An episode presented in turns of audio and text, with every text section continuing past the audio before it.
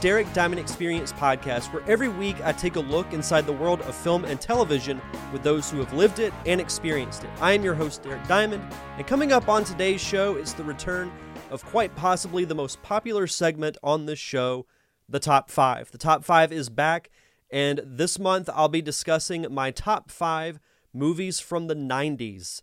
One of the hardest lists that I've ever had to put together. I love the 90s, grew up in it consider myself to be a 90s kid. So that's coming up a little bit later on in the show.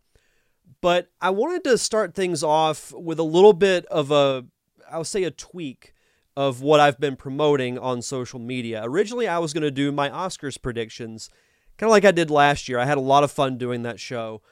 But I'll be honest, I'm not really feeling the Oscars this year. And I was last year to a point though not as much as I have in years past. And that's kind of what's been on my mind the last few days because I have watched several of the films that are up for awards, and some of them I actually like. I really like Judas and the Black Messiah. I think it told a, a great story. I mean, I know it's an adaptation of a true story, but I think it told it really well.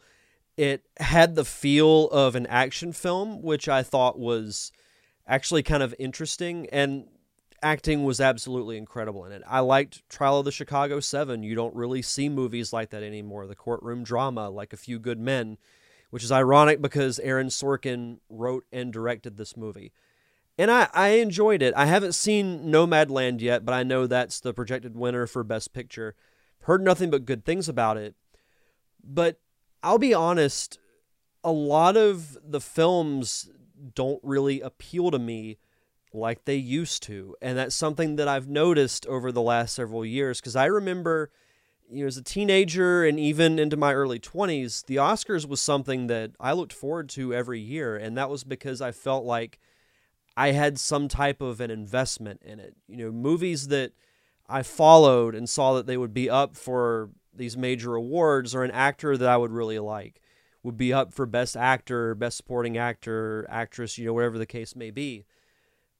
I'm not really feeling that this year. And I, I think it's a combination of several things.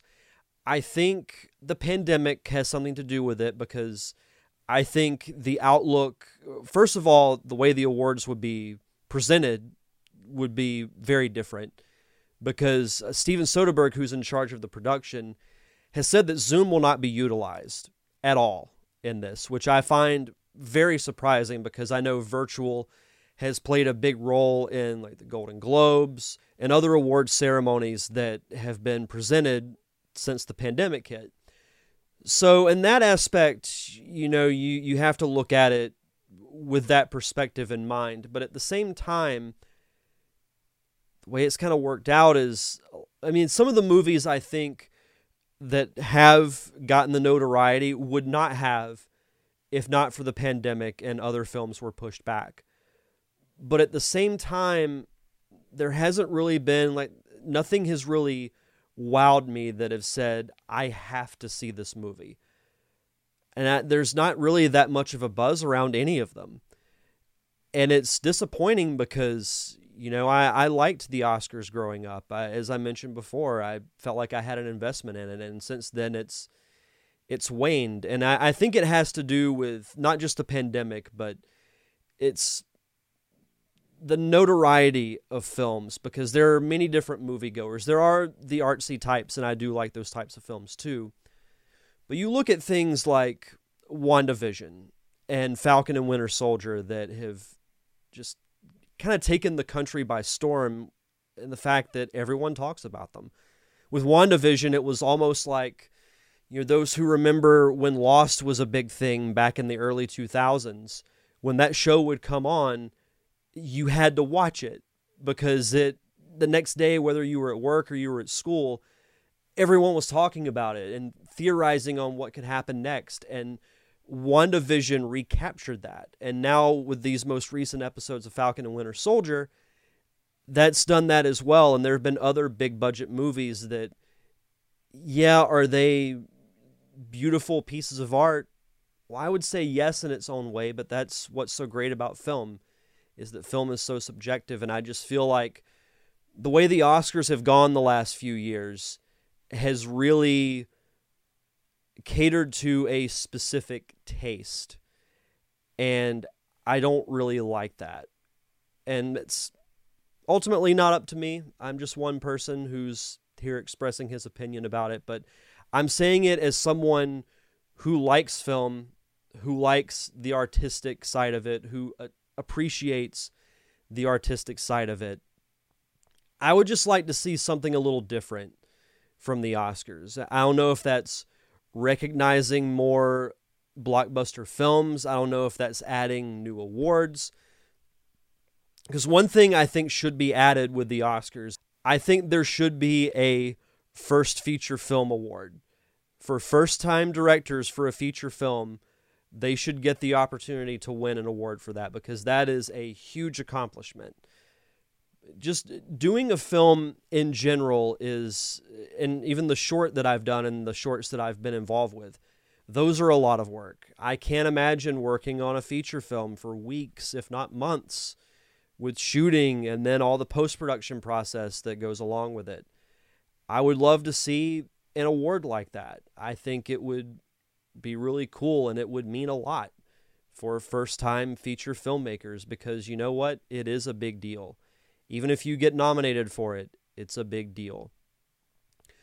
So I, I don't know. I, I just personally think that the Oscars needs some shaking up. And I, I'm curious about it this year specifically because of the production that's going into it, like I mentioned with Steven Soderbergh.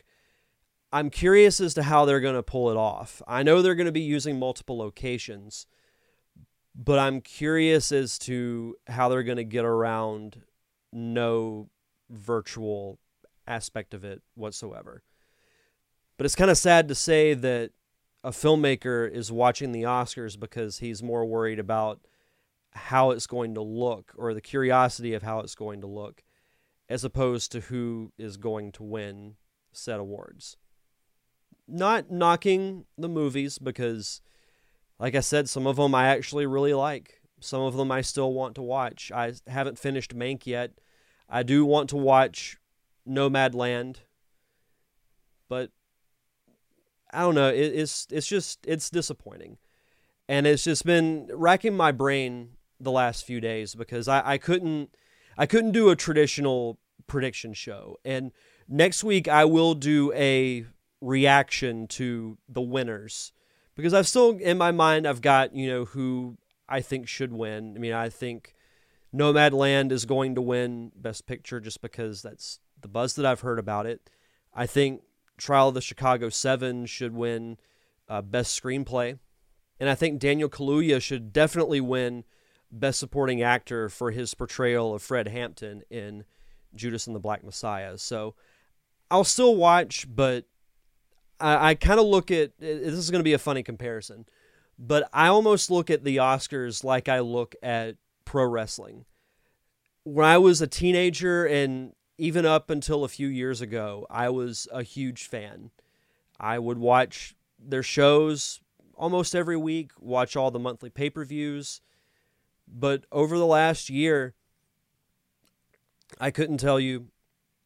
But over the last year, I couldn't tell you the last time I watched an episode of Monday Night Raw. Couldn't tell you the last time I watched an episode of SmackDown. Even AEW, I haven't really been watching in the last several months. So I don't know. I and I hope that something happens with the Oscars to make things different. I don't have high hopes for it, but who knows? I, I just, as a fan of film, I would like to see a little bit more done with it. So that's really all I have to say about the Oscars. I'll still watch, but I'll watch with middle of the road expectations is is what we'll say.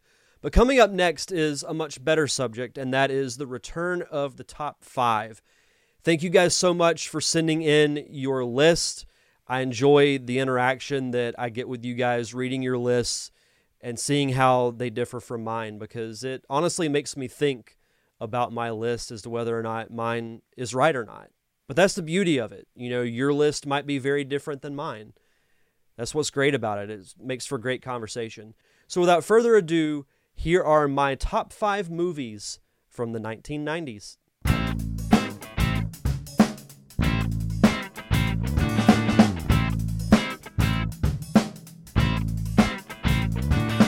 Welcome back to the Derek Diamond Experience podcast. And next up is quite possibly my favorite segment that we do on this show.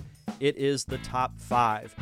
I've said this before, but the top five is something that I came up with uh, during the early days of the pandemic. I started doing a Facebook Live morning show called The Daily Diamond. Started it as suggesting things you can do while you're in quarantine, but then I decided randomly to do a top five list, and that took off, and that was the format of that show from March until June. And decided to bring it to this show as a monthly segment. And if you want the opportunity to vote on what the monthly top five discussion will be, just head on over to patreon.com slash ddiamondpodcast. There's a poll that I post every month with a few different options that you can choose from. And this is one, I feel like it's a cliche when I say it this way, but this was one of the hardest lists that I've had to come up with, and that is top five movies from the 1990s. I was born in 1986, so I can remember most of the 90s. I can even remember a little bit of 89 with some of the cartoons that I watched, but you know, really 93, 94 through 99, I can remember a lot of big events that happened and a lot of movies that I watched. And what was great about the 90s and I can say this about really any decade of film, but I can watch a movie and can guess pretty accurately what decade it was made in. The 90s have a very distinct film style to me. And I love them. There's a lot of movies that I love from the 90s, and this was really tough. I've actually got quite a few honorable mentions, which I will go through here just really quick. Uh, honorable mentions for me are Twister. I didn't see this movie in theaters, but I remember it being a huge hit when it came out and saw it on VHS for those who can remember uh, that video medium when it was in its heyday. I remember watching it and I thought, you know, the special effects even amazed me when I was a kid. That was what stood out to me. And even watching it now, I still think it holds up. And it's got a pretty good story to it, too. I, I like Twister. Independence Day, one of the best summer blockbusters of all time. It's one of the first movies I think of when you mention the phrase summer blockbuster. I think of Independence Day, fun sci-fi movie, and I know a lot of people may have this in their top five, or some people say it's one of their favorite movies ever. Shawshank Redemption, just one of the best movies ever made, and I'm ashamed to say I didn't see this for the first time until about six years ago. But I, I definitely saw the hype that it got from everyone that I know that's seen it. Again, this is another movie that people I know say it's their favorite. and the acting's absolutely incredible in it. Terminator 2, one of the greatest sci fi films ever made, and one of the best films from the 90s. It defined that decade to me. When I think of movies from the 90s, even though it's not in my top five, one of the first ones I think of is Terminator 2. And much like Twister, and even more so, in fact, the visual effects still hold up to this day. You know, that was revolutionary what uh, was done with the T 1000, and it still holds up to this day. Pulp Fiction, which I personally think is Quentin Tarantino's best movie. Love the chemistry with John Travolta and Samuel L. Jackson a lot of people don't like Tarantino's style from at least from people that I know. I know a lot of people who love Tarantino. I know people who hate Tarantino. It's very black or white with him. There's really no in between when it comes to Tarantino. But I, I like Pulp Fiction quite a bit. Uh, Batman Returns, um, a movie that up until recently I didn't like as much as the original Batman or even say like a Batman Forever. I just nothing really about Batman Returns really stood out to me compared to some of the other Batman films, but I did recently go back and watch it last year and yeah, it's it's good. It's very good. Love Michelle Pfeiffer as Catwoman. Danny DeVito was perfectly cast as the Penguin. I'm hoping because they confirmed that Michael Keaton is returning as Batman in the Flash movie. I would geek out if they brought Michelle Pfeiffer back as Catwoman. that would just be such a cool moment for longtime fans of Batman. And of course, you know, Jurassic Park. I remember very vividly watching that movie again on VHS uh, at my grandparents' house. A bunch of us gathered around the TV and watched it. And that shot where the the banners draping over the T Rex and it roars in the middle of the museum. It's it's one of the most revolutionary films ever made. And the franchise is still going on to this day. But going into my top five, and again, this was really tough. But my number five, and I feel like the five spot is always the hardest. You know, you can think of your top two or top three fairly easily, but once you get to four and five and you really list out everything you want to do, it's it can be tough because then you gotta you gotta make some cuts and it's it's not easy. But my number five is The Matrix. Um, I again did not see it in theaters, but I did watch it on video when it came out. I remember watching it at my uncle's house, and I was blown away by the visual effects. Is the acting the greatest? No, but it did revolutionize a style of filmmaking when you see slow motion and you see weapons moving in slow motion or bullets moving in slow motion. That was all innovated by the Matrix. And I'm I have a very mixed opinion on the sequels. There are moments from them that I like, but I don't think either of them are as strong of a movie as the original. Hopefully they'll get back to that with The Matrix 4, which I believe is rumored to be called The Matrix Resurrections. I'll be stoked to see that when it comes out. But I, I enjoy the original Matrix quite a bit. Number four is The Big Lebowski. Probably my favorite comedy, or one of my favorite comedies of all time. My, my number one might be my favorite. But you have the combination of Jeff Bridges, John Goodman, and Steve Buscemi. It doesn't get a whole lot better than that. And I'm a Jeff Bridges mark, to use uh, a wrestling term. Basically, I'm a Jeff Bridges fan. If Jeff Bridges is in something, I'm going to watch it because I just enjoy watching Jeff Bridges act. I enjoy watching Jeff Bridges be Jeff Bridges. And there's so many great quotes that you could get into, you know, like, well, that's just like your opinion, man, or am I the only one here who gives a about the rules, you know, things like that. That movie's just so quotable and there's so many moments you can think of. And the soundtrack I think is pretty underrated too, but The Big Lebowski is a movie that I can just pop in and I can have it as background noise, but there are certain moments that I sit down and I watch every time. One being, hey, you want a tow? I can get you a tow. My number three is Aladdin. I had to throw a Disney movie on here just because Disney was so prevalent in the 90s, but uh, I remember very vividly seeing Aladdin in theaters and loved the characters. Still, probably my favorite characters of any Disney movie. I love the story with Aladdin, how he came from nothing to winning the heart of Princess Jasmine. I thought Jafar was one of the more interesting villains uh, which was a, a, knock that I had with that character in the live action version because I really liked the live action version, but I just didn't care for the actor who played Jafar because he wasn't menacing enough. But you watch the animated version, Jafar is pretty intimidating. And of course, you know, I, I have to mention Robin Williams as the genie, arguably the most iconic performance in any Disney movie. I love Aladdin, had it on TV the other day it's just so fun. Watching, I wish that I could have been in the studio when Robin Williams was recording his lines for that movie, because I know there are videos on YouTube, and it's it's just magic. And I, I miss Robin Williams to this day. He was one of my favorite actors. Number two is a movie that I've talked about quite a bit on this show, but it's the first movie I ever saw in theaters the original Teenage Mutant Ninja Turtles live action film. I was so excited to see this movie when it came out. I love the Ninja Turtles. I loved everything about them from the comics, the cartoon, the action figures, movies, all of it. If Ninja Turtles was on the, the box or whatever it was, I had to have it. And I remember my mom and my aunt taking me to this movie. And it's pretty dark compared to the animated series.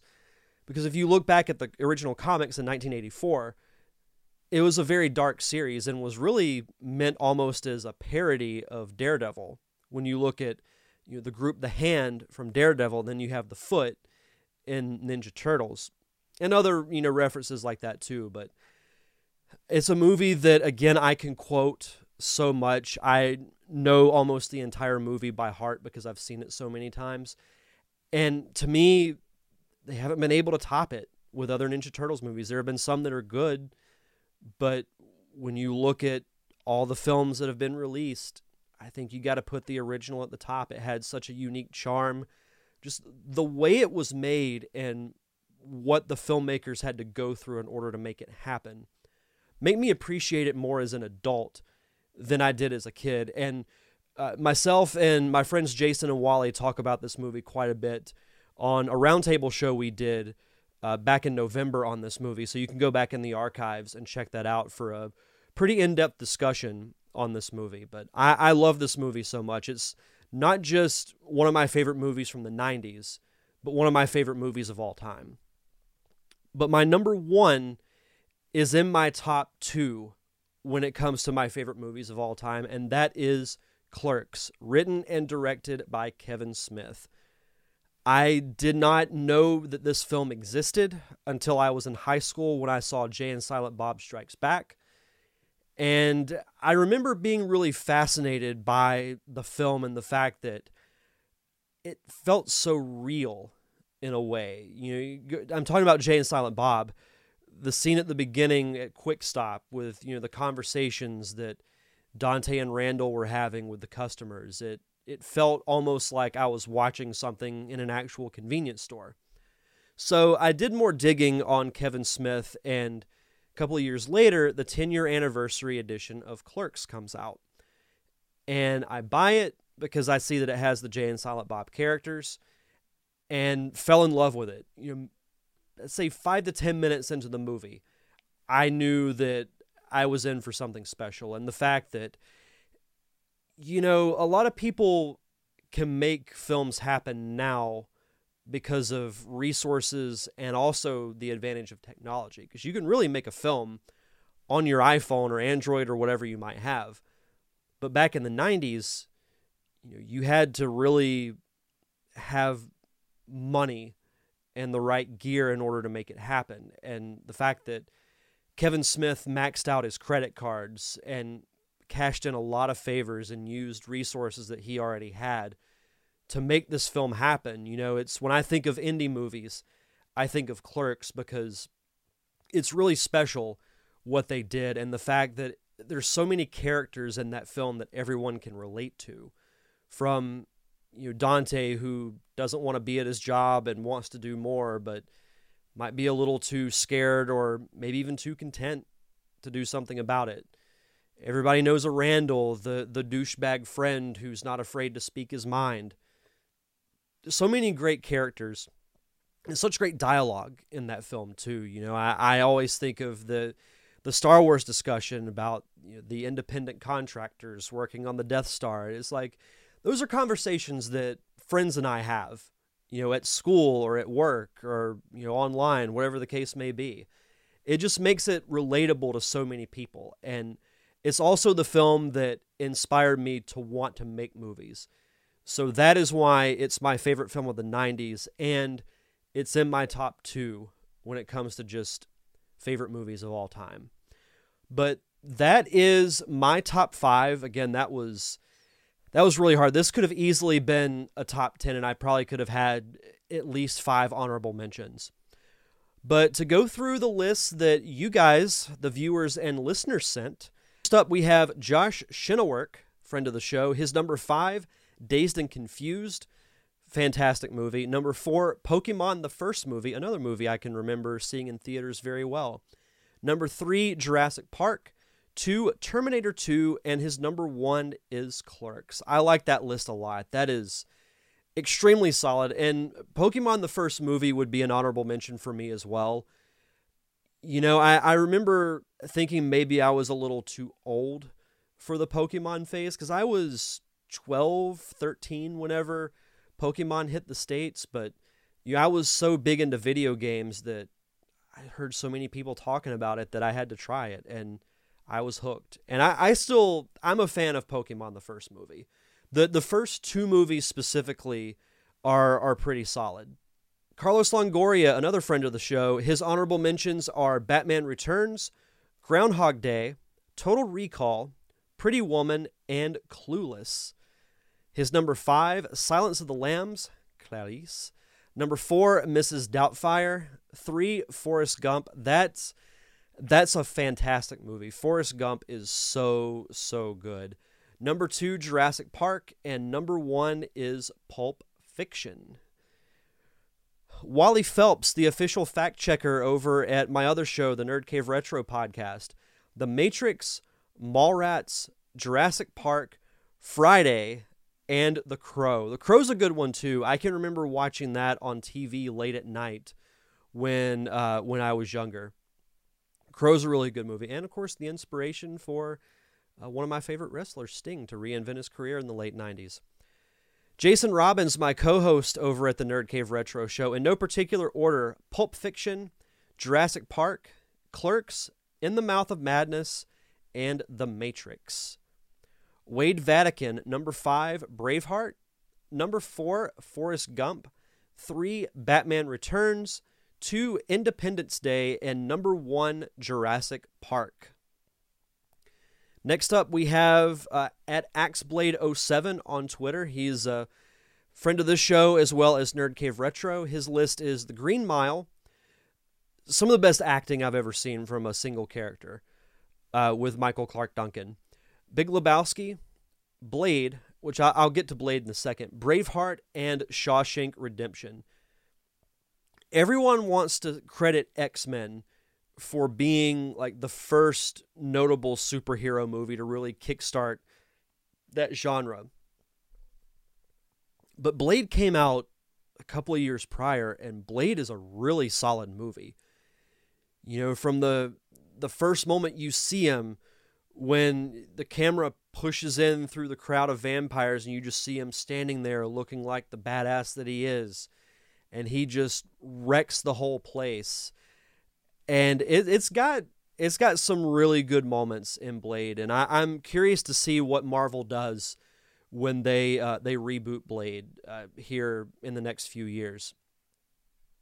But finally we have tyler watson also a friend of the show as well as nerd cave retro Number five, The Matrix. Number four, Tombstone. Three, Teenage Mutant Ninja Turtles. Two, Aladdin. And number one, Jurassic Park. I knew I'd see Jurassic Park quite a bit on these lists. I mean, it's Jurassic Park and Terminator 2 are films that I really think set the standard for special effects because you watch those movies now, they still hold up. And I, I think for having the technology that they had in the early 90s is absolutely incredible. But as you can see, there's just a ton of great movies from from the 90s. It was really tough and I'm very curious to see uh, what we pick for next month's top 5. So if you like to participate in the voting on top 5 list as well as access to um, my film scripts, the opportunity to ask guests of the show a question on the show, early access to episodes, eligibility to win prizes. Just check out patreon.com slash ddiamondpodcast and sign up. But I also understand that times are tough, and if you can't, if you would, please leave a review. I'm on all forms of podcasting platforms Apple Podcast, Stitcher, Spotify. Just search for the Derek Diamond Experience. If you want to follow me on social media, I'm on Facebook, Twitter, and Instagram at D Diamond Podcast. And of course, thank you to my close friends and also, if you want to watch my first short film, The Parker Syndrome, which I've talked about quite a bit on the show, it is now available to watch on YouTube. Just subscribe to Anchor of Reality Films on YouTube, and you can check out both the trailer and the full film for The Parker Syndrome. And of course, thank you to my close friends, the Unicorn Wranglers, for providing the theme music for the podcast. You can check out all their music on Apple Music, Google Play, and Spotify. That's going to do it for this week's show, so enjoy the rest of your week. Have a safe and fun weekend. Thank you for tuning in to another awesome episode of the Derek Diamond Experience. I am your host, Derek Diamond. We will see you guys back here next Thursday.